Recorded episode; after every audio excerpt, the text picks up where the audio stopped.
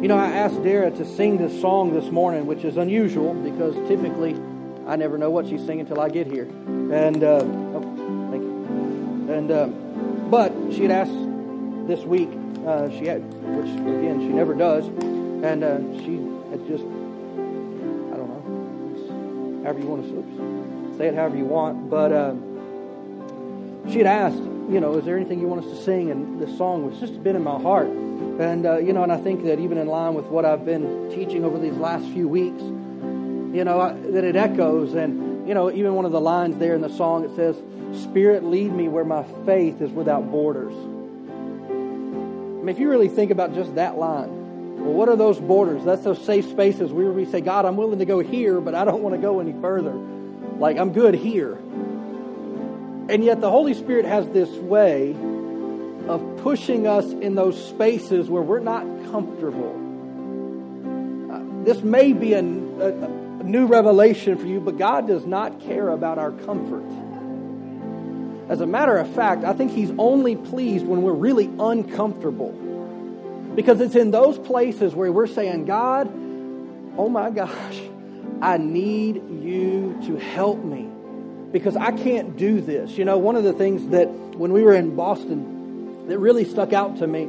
Uh, the pastor, his name's Pastor Jay Del Turco, and he said early on in ministry, the Lord spoke to him and just gave him this thought. And he said, to get used to being in over your head because you will be for the rest of your life.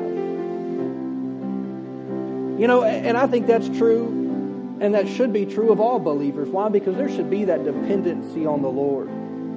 Of, of God, put me in positions where I have to believe you. Like, I, I don't want to play it safe, and I don't want to stay in the pretty, neat little lines. God likes to color outside of the lines. And it's in those places where we really put our faith to the test, if you will. Because look, we all fight for comfort. I fight for comfort. I mean, I don't mind taking a risk, but they're calculated.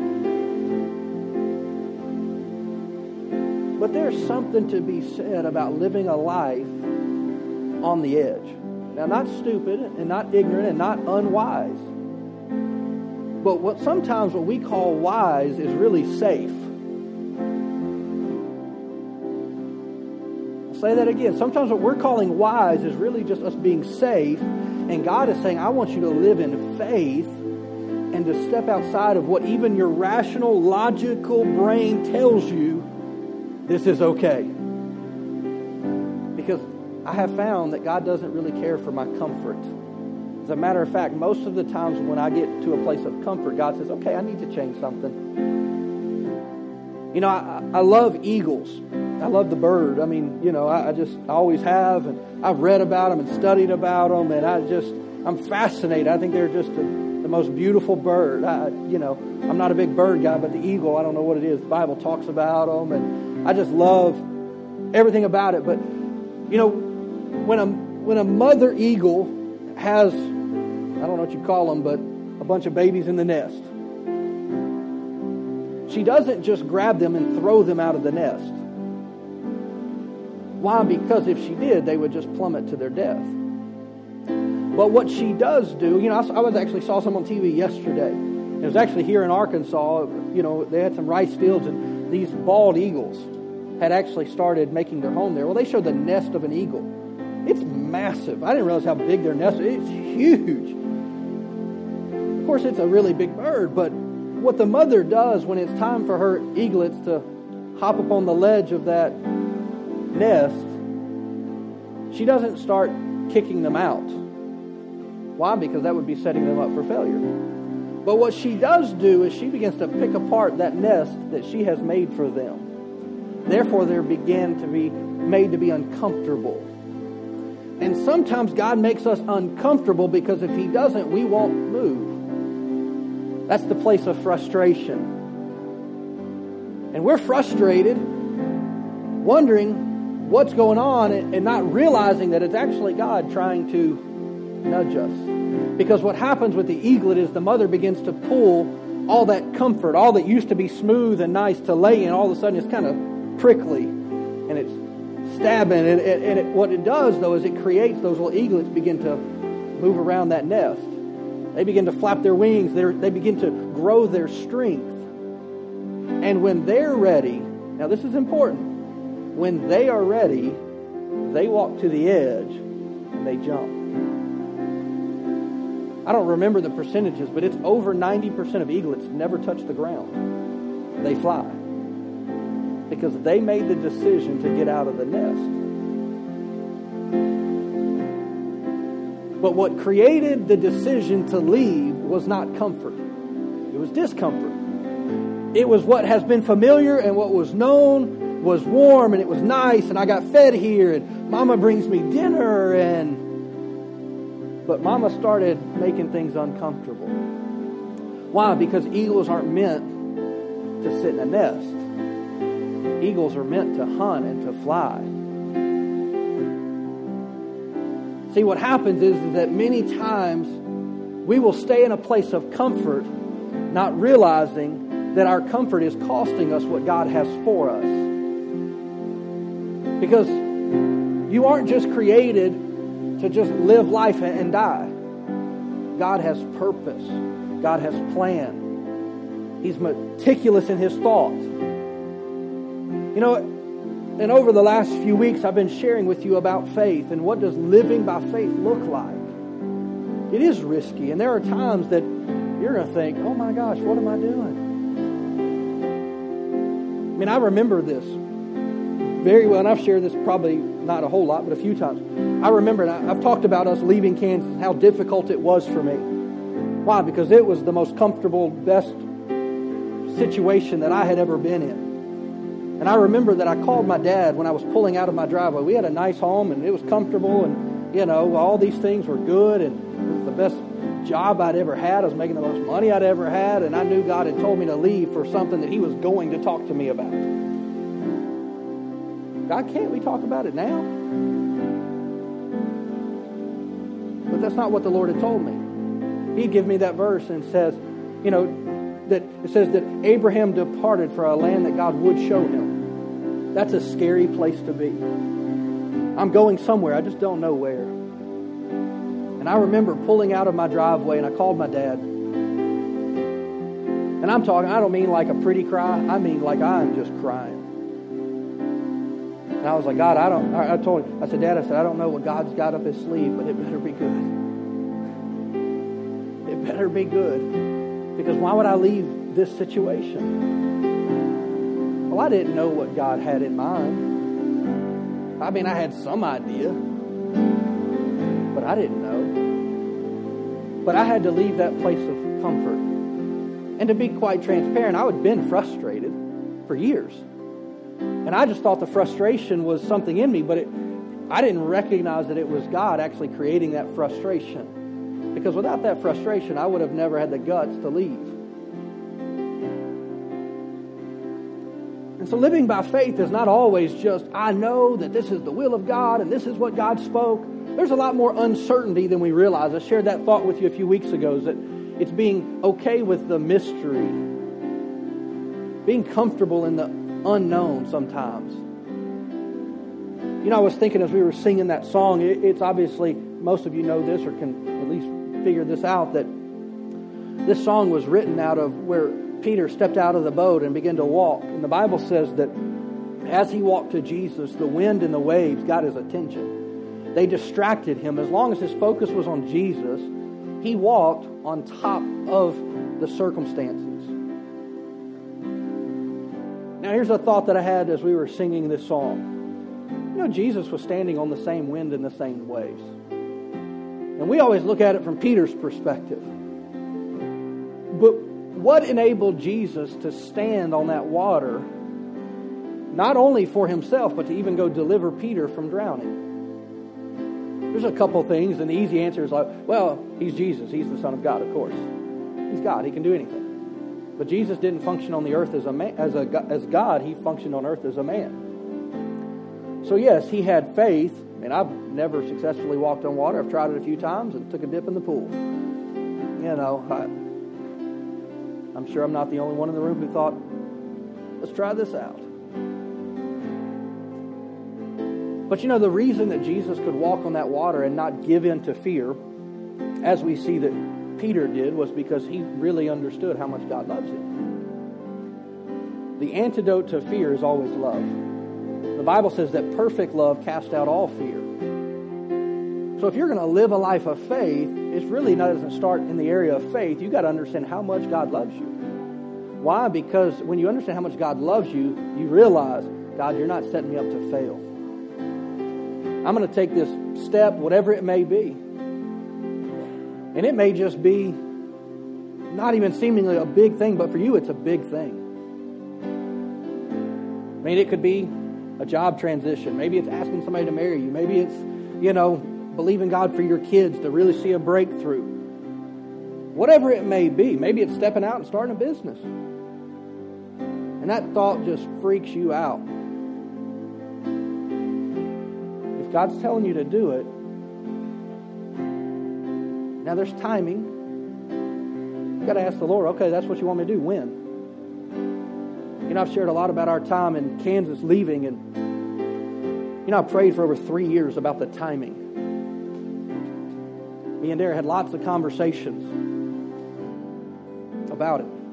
We knew that the Lord was starting. I went and talked to my pastor January every year, three years in a row. I feel like a change is coming. I don't, I don't know what. Do you sense anything? No, not anything.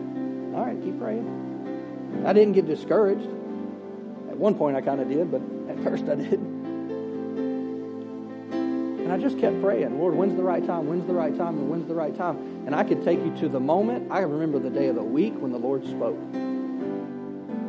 It was very clear. And that's when He gave me that verse Depart from the land that I will show you. And I knew it. I came home and I told Dara, I said, I'm going to talk to Pastor this week. I knew it in my heart. It's time. What had been a question and a mystery, I didn't have four steps down the road. I just had my next step. Well, I had to take those next steps, and they were challenging. But at the same time, if I would have never taken that step, I would have never made it here. Like, oh, well, God can do anything. He could have got you here. Well, of course He could have. But you know, there was a pit stop that I needed to make before I got here. There were things that I needed to learn before I got here into this place. Because we could have had a rocky last couple of years if I hadn't learned certain things. Because it would have been a lot of trial by error. A lot more error, probably.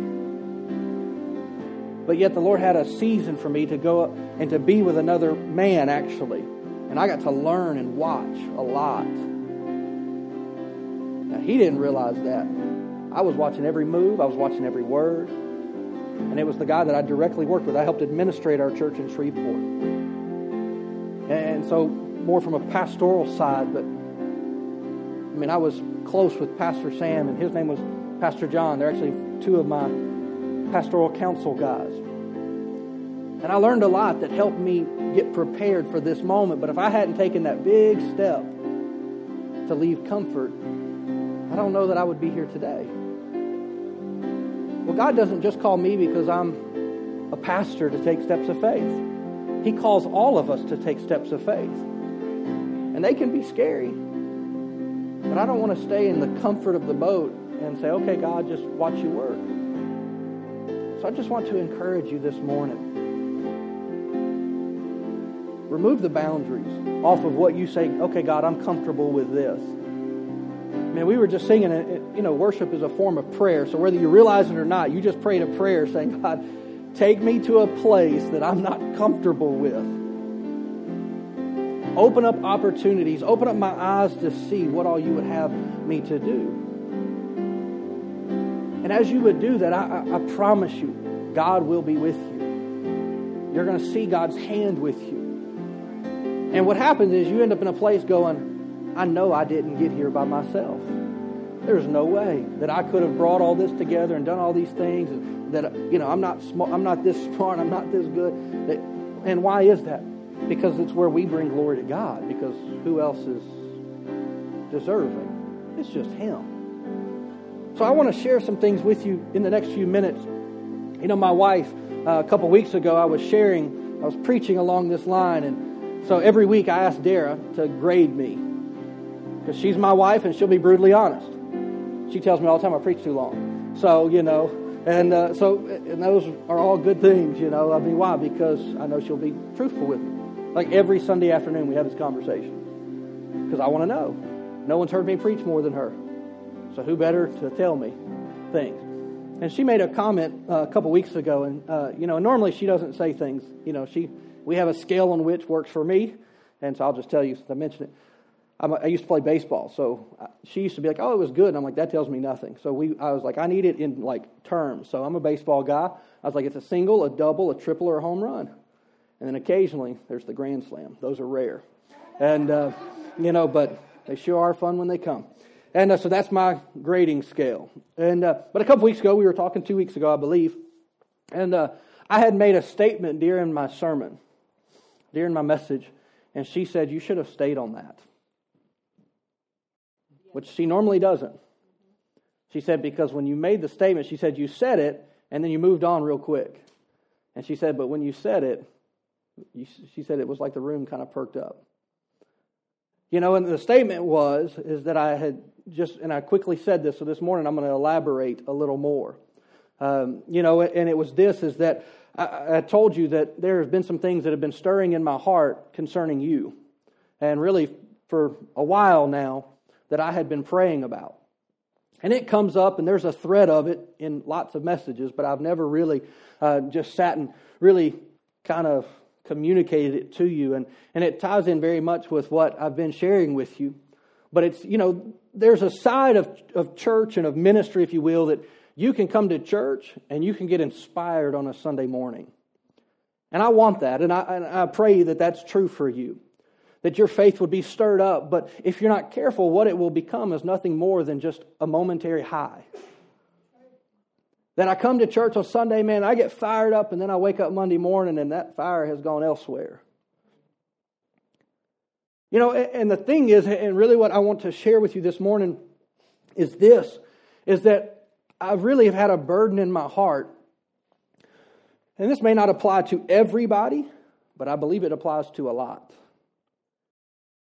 And it's this is that there is a limitation in your mind to how God wants to use you, number one, how God wants to bless you. You know, prosperity is not just a dollar figure. Now, I know that's where our mind goes. You can have all the money you could ever dream of and be absolutely miserable. That is not godly prosperity. I mean, Paul said this look, I've learned how to be rich, and I've learned how to be poor. But I have learned in whatever state that I find myself, I'm going to be all right.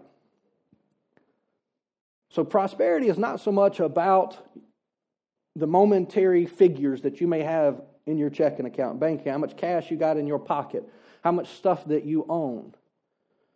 Prosperity is also peace of mind, peace of heart, stability. But what happens is that there are enemies that war against these things in our life. And the enemy, when I'm talking about the enemy, I'm talking about Satan and the kingdom of darkness that the Bible says are at war against us.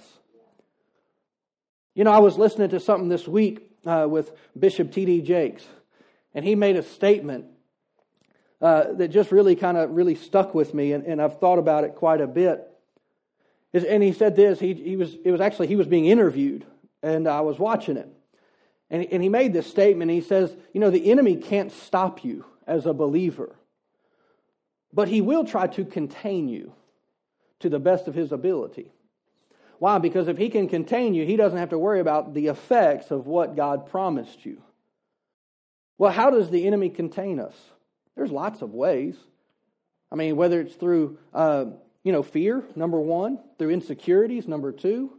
There are different avenues even limitations that we perceive to be limitations. I mean, I've had the opportunity to be around some people who have some money. Like, I mean, like real money. And this is what I have found. And, and, and our mind says, well, of course, they don't really look at money the same way. They have money, they think differently. Money is not an obstacle to people that really have money. Why? Because they say, well, I don't have the money for it, but the money will come.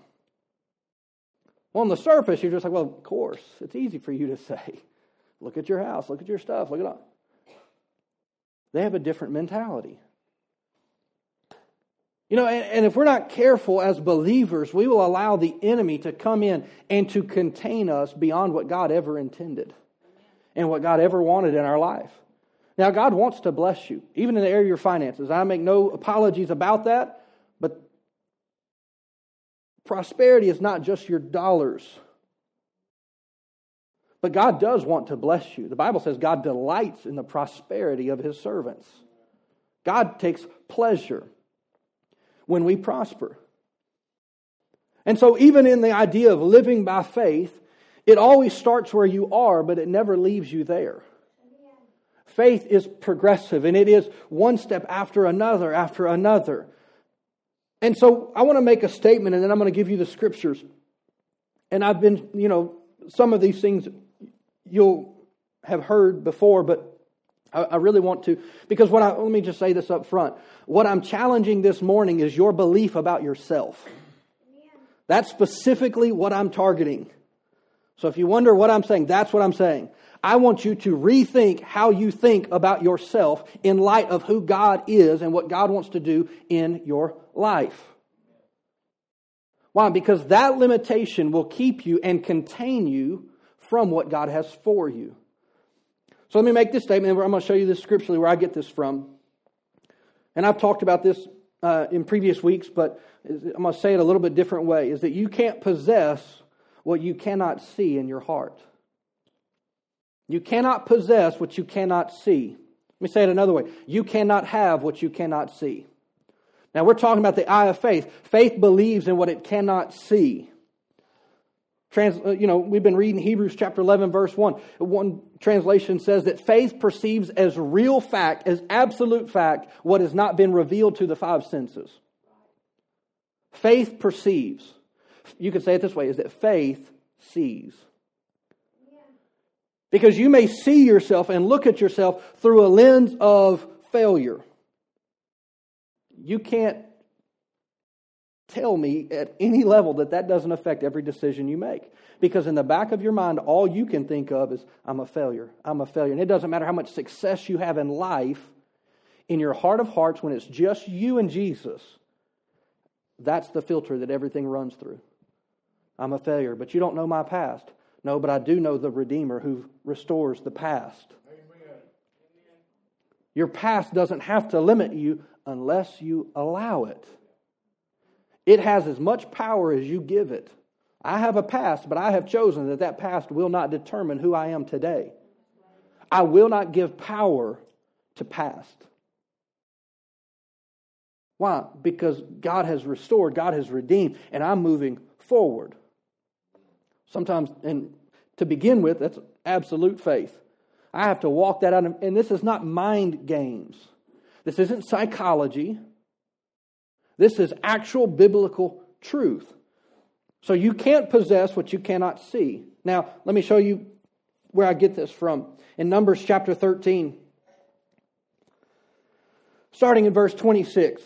Now, this is, has to do with the spies. They went out to uh, scout out the promised land. God had promised the children of Israel, says, Look, I've got a promised land for you. It flows with milk and honey, which was in our day would be cash money. I mean, that was kind of like the deal. I mean, you know, why? Because they bartered and milk and honey were hard to come by, and yet this place just flowed with it. So you could go and trade and buy and sell, and so it was currency, even when God said it. It says here in verse 25 of Numbers 13, it says, After exploring the land for 40 days, the men returned. There were 12 spies who Moses had sent to go check out. Why? Because he needed somebody to go put eyes on what God had promised. And the truth is, if we're wise, we're going to see it before we go. Who picks a fight without knowing the bully? Right? And yet, God knew the promised land. The problem was there were some obstacles to that promised land. It says, After exploring the land for 40 days, the men returned to Moses, Aaron, and the whole community of Israel at Kadesh in the wilderness of Paran. It says, They reported to the whole community what they had seen and had shown them the fruit that they had taken from the land says this was their report to Moses. We entered the land that you sent us to explore, and it is indeed a beautiful country, a land flowing with milk and honey. It has all, or here is the fruit that it produces, but the people, but. So they had a promise, God says, Look, I have a place for you to go. It's everything God said it was, but. But the people there are powerful, and their towns are large and fortified. We even saw uh, giants there and the descendants of Anak. The Amalekites live in the Negev, and the Hittites, the Jebusites, the Amorites live in the hill country. The Canaanites live along the coast of the Mediterranean Sea and along the Jordan Valley. Here's another but. So that was their, hey, it's everything that God said, but there's some opposition. Verse 30, but Caleb tried to, tried to quiet the people as they stood before Moses. Now, this is one interesting thing you need to know about Caleb and Joshua. The Bible says they were of a different spirit than the other 10 spies. They were of a different spirit. They didn't have the same spirit. Let me say this they didn't have the same limitations of the other 10. What they had was faith to believe that he was faithful who had promised, and it didn't matter the obstacle, God had still promised. And so, whatever God had to do, God would do to get them to where he had promised. So Caleb speaks up. And he says, Let us go at once to take the land, and we will certainly conquer it. That sounds a whole lot like faith. Give me a bully to go punch in the nose, because let's go.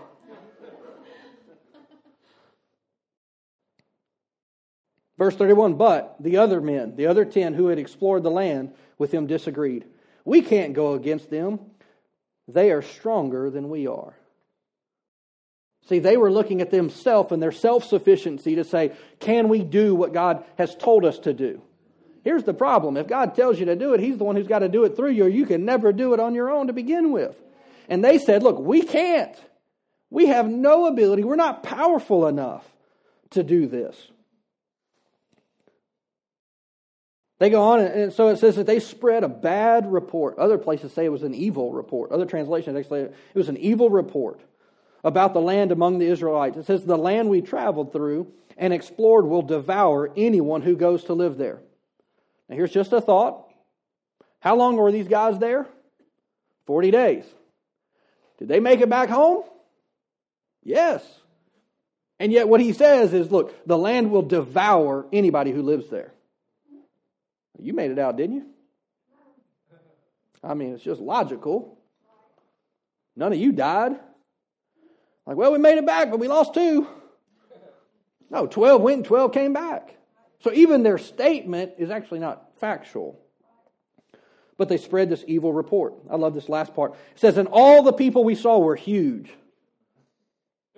Which, if you go and read their report, they said, Well, the sons of Anak, which is where we get Goliath, comes out of that same lineage. But he lists a whole bunch of people that weren't giants. But now he says, All the people are huge the land will eat you alive.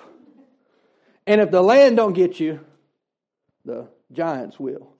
So you can already tell they're, they're in two lies right there. It says, even when we saw giants there, the descendants of Anak, and this is an important principle.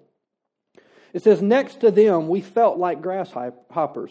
And that's what they thought too. Other translations say it this way is that we felt like, or that we were like grasshoppers in our own eyes and so we were in their eyes. You can call it the grasshopper complex. See, the enemy doesn't have to worry about you as long as you think he's more powerful than you. And it's not about me being somebody or you being somebody. It has to do with who's on the inside of us. Peter wrote and says, Greater is he on the inside of me than he that's in the world. Well, the problem is, is that many times as believers, we live in a place where we don't acknowledge that Almighty God lives on the inside of us. And we look at ourselves to try to produce what we can see as God's promises. But the problem is, is that you see yourself as weak and as feeble and as unable, therefore you are.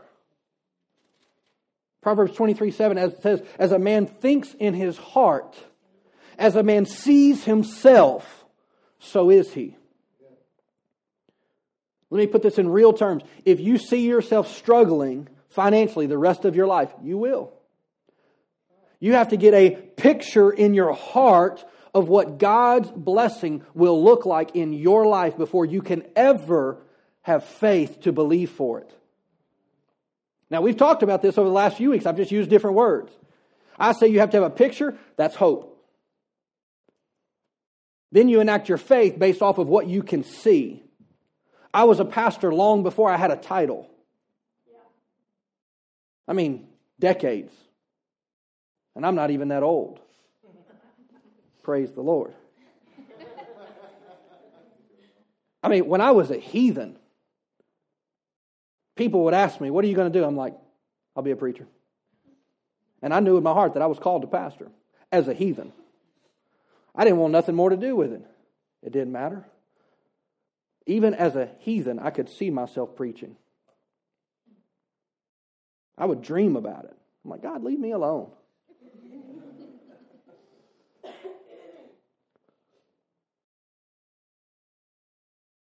And here's the thing that, that, that, really matters is that it never was about me standing in a pulpit and preaching. I knew that I would be responsible for those who I was supposed to preach for if I never did. And that scared me. Because I knew I'd stand before the Lord. He was going to ask me, What did you do with what I called you to do? Oh, well, Lord, I went into business. That's what my whole family thought. My dad was a businessman. They thought I'd be a businessman. That was the plan. But I always knew in my heart that that wasn't the plan. But I had a picture in my heart of what God had for me. See, you have to have that picture of what God wants for you. That may be in the area of healing. What's it going to look like when you're better? What's it going to look like when you've got your strength? What's it going to look like when you no longer have those aches and those pains? What will you do? You've got to have a picture in your heart. Some of you believe because of maybe it's your uh, aptitude, your schooling, your background, your past, your mistakes, that the degree of blessing in your life is now capped. Well, you're the one who's capping that.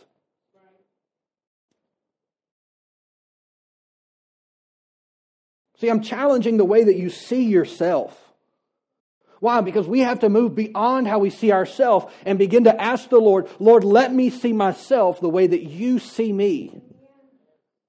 I need a complete renovation of my thoughts about what I perceive me to be. Because all I perceive is my limitations.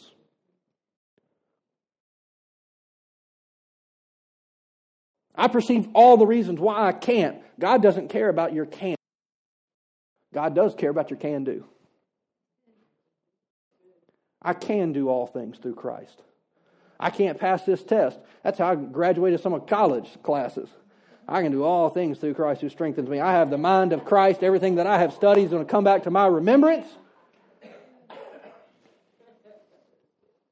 I mean, hey, I, I, went to public speaking. I don't, I've lost count now. I don't know if it was three times or four times, and I failed. Praise God. And I started praying. Lord, you called me to preach. I can't talk for five minutes in front of people. How in the world am I ever going to be able to preach? Lord, if you called me, you're going to help me do this. I might have failed twice. I only had to pass once. Hello. I wasn't signing back up again, but. And some of you are freaked out. I'll say this. Look, I'm just, look, this is just me talking this morning. I'm just meddling, okay? As your pastor, these are things that have been in my heart for you. Some of you, God has put in your heart to go back to school, and it totally freaks you out. Totally freaks you out. Well, I can't pay for it. Have you applied yet? Have you even seen what it takes to enroll in college? Like, oh, well, man, I'd have to, you know, I'd have to really rearrange some stuff. Yeah, but is that going to get you to the future that you want? Just because a dream is delayed does not mean it's been denied. I mean, look, I, and I've shared this, and I know she doesn't mind me sharing. My sister, my oldest sister, you know, she'd made some not wise choices earlier in life, and so she was just working a job, but she really had in her heart, man, we've, I mean, my sister was born to be a nurse. She just was. It's just no doubt. Well, she wasn't a nurse until I think she was 37 or 38. She went back to school in her mid 30s. Wasn't easy. She had two girls.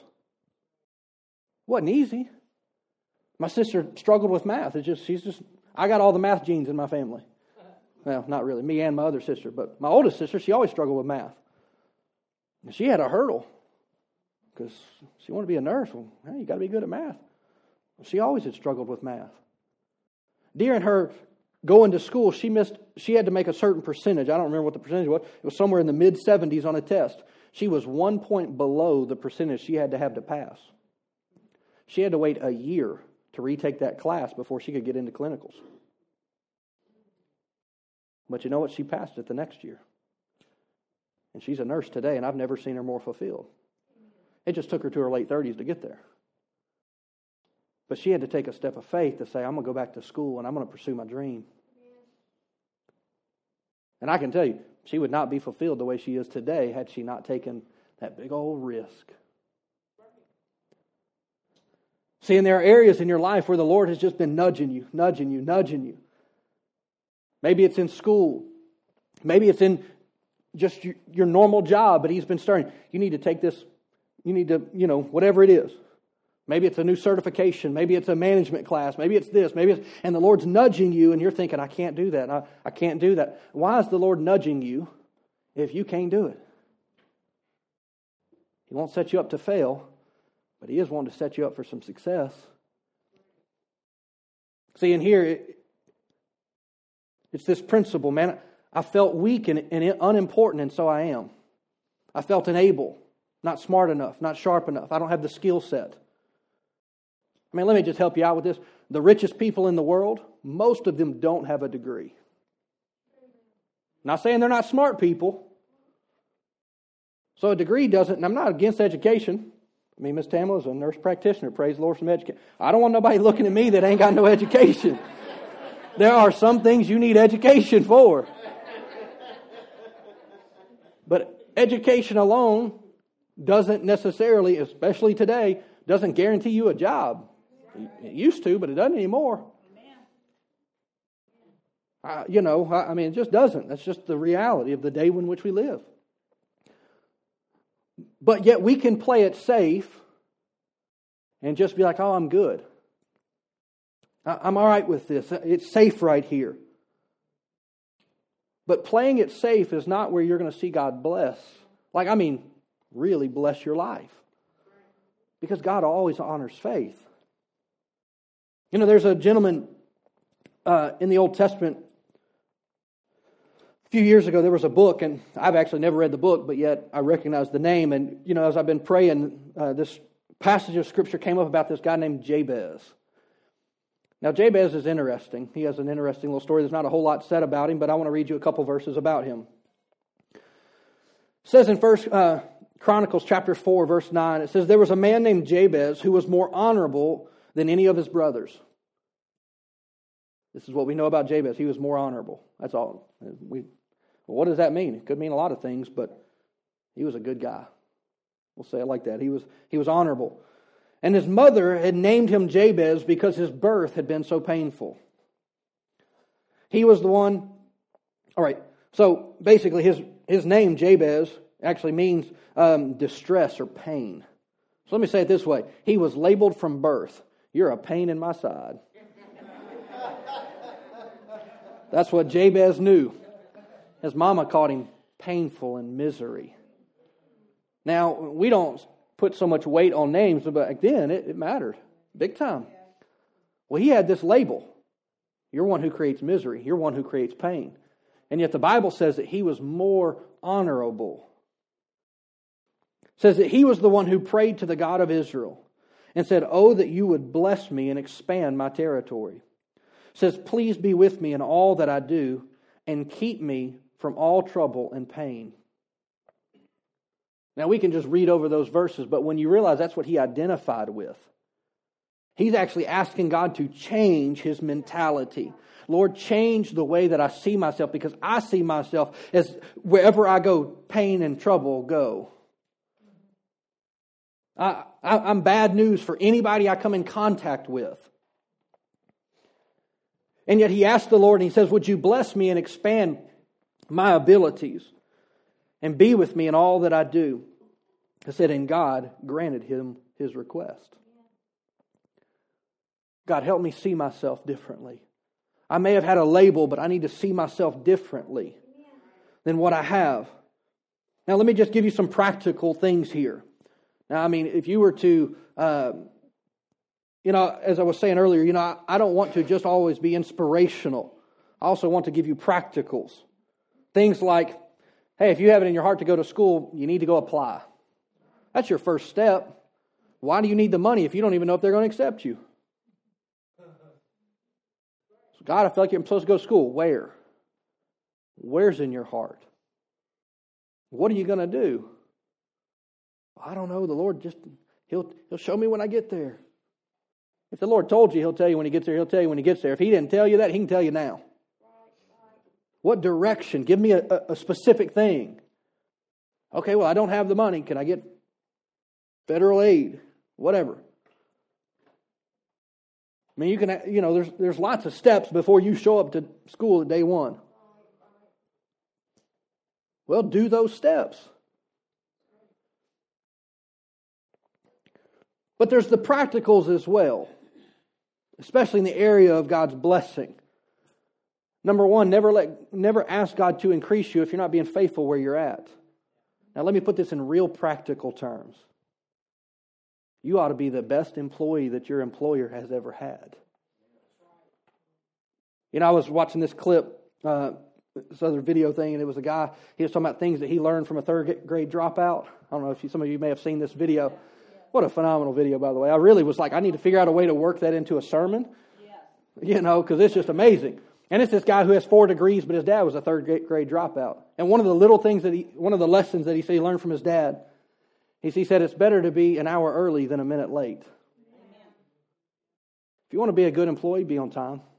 See, I, I'm in a very unique situation in my life because I'm in many facets. I wear a lot of different hats right now, which is kind of interesting.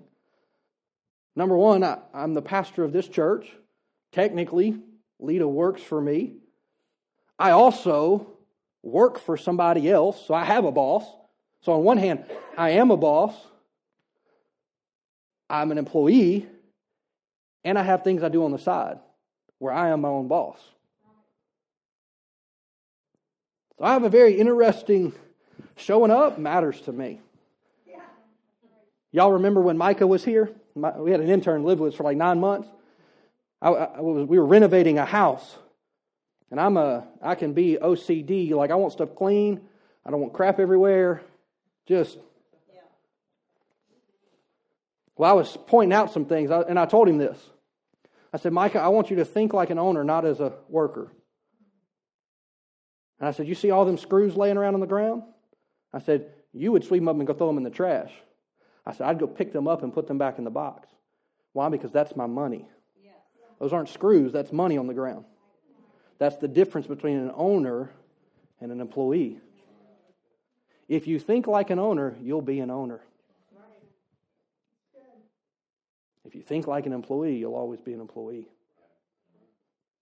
Now, I know that you're like, I thought you were encouraging us. That's, that's not very inspiring, Pastor. These are the nuts and the bolts, the practical. I've, one of the things that, one of the scriptures I have always held to is that I do everything as unto the Lord. I've had good bosses and I've had bad bosses. I've had horrible bosses. Horrible bosses. It didn't matter who was telling me what to do. What mattered was who I was doing it for. Because I was a representative of Christ and I didn't want to be the lazy deadbeat Christian. I was going to be the guy who outworked everybody. Well, people see some of the things that, the blessings that are in my life. Well, you don't see the hours and hours and hours that no one ever saw. I mean, I used to work for UPS. I was one of the first ones there, and they had to send me home. Say, can I sweep the floor? I was 18, 19 at the time. They'd be like, all right, well, we ain't got nothing else for you to do. You can go on home. I worked that job for nine months.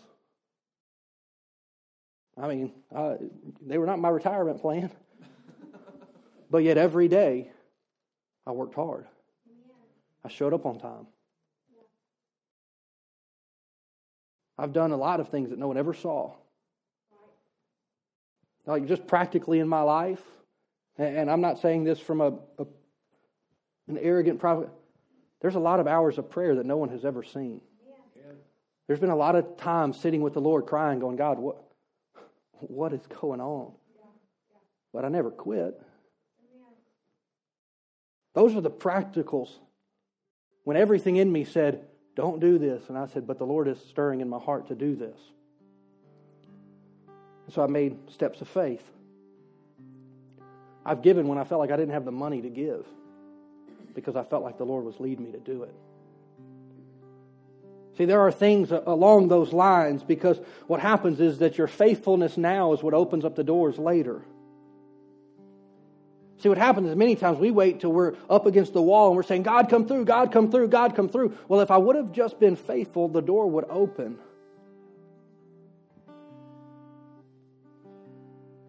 I mean, many of the things in my life I didn't go looking for, they came and found me. Well, the Bible says the blessings of the Lord will come upon me and overtake me. See, some of you, you, you know, just put it into practice. You just may be a hand on a yard somewhere. You may just be doing your little thing, just trying to make it this week. Let me challenge the thought is that God does not think in days, God thinks in decades. Now, here's one of the differences. When you think about days, you got 365 days a year. Well, we're all going to live somewhere between 70 and 100 and whatever years. That's a whole lot of days. How many decades do you have? You don't have that many. Less than that. God looks in decades. And many times we're looking at the days, not realizing that the days make decades. So, what I mean by that is we've got to have a long term vision. And look, and it's easy to have a day to day, paycheck to paycheck mentality. Let me just put it what would it look like for you to have $5,000 in the bank? Now, in transparency, I ain't got $5,000 in the bank, but I know what it would look like. I can tell you that. What would it look like to have a car that was paid for? What would it look like to have a house that was paid for? What would it look like to go on a vacation that was paid before you went?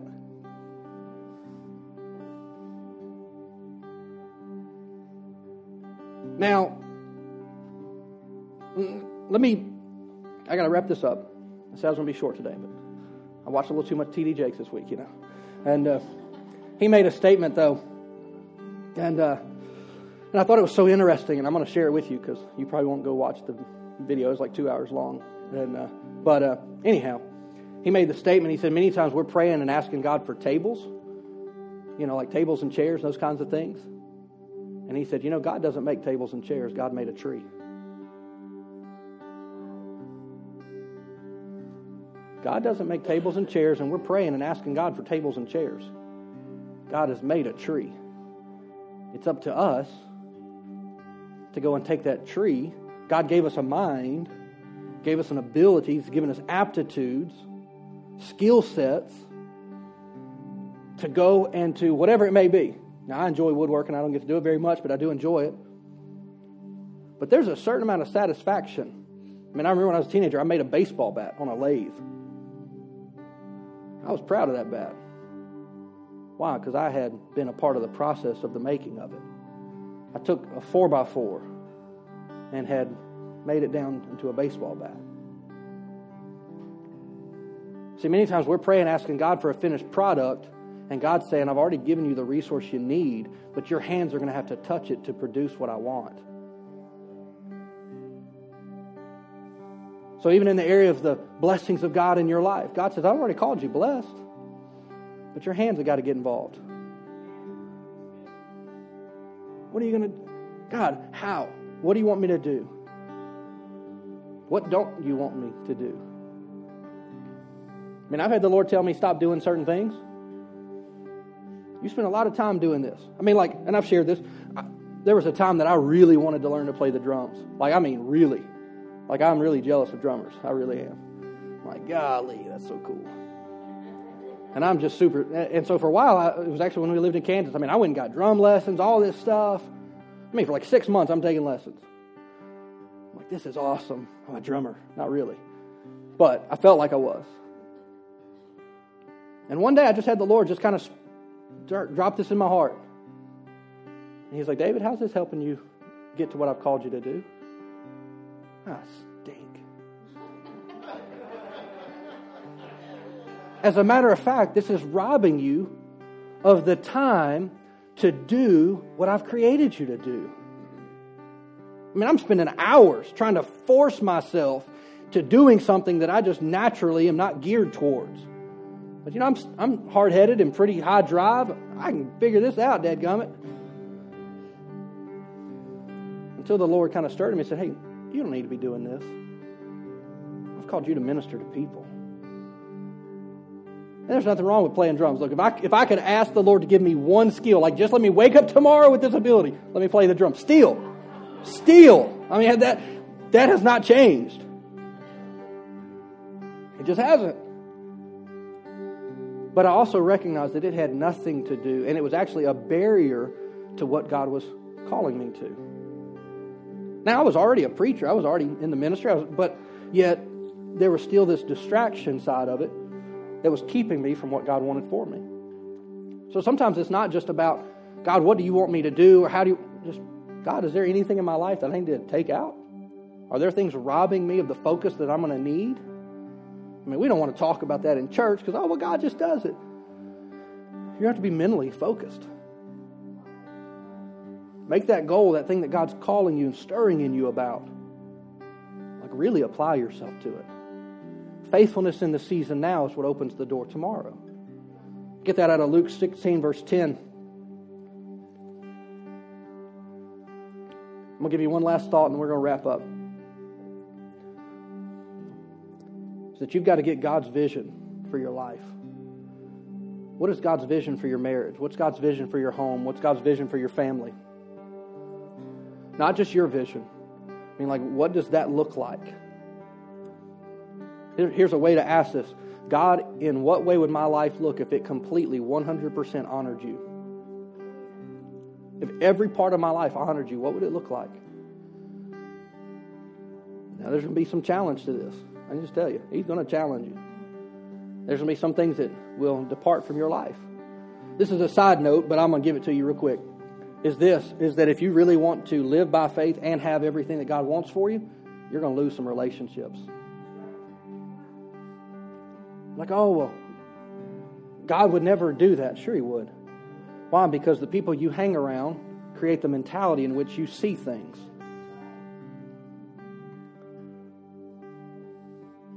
So there's going to be times where you're going to have to separate for some folks.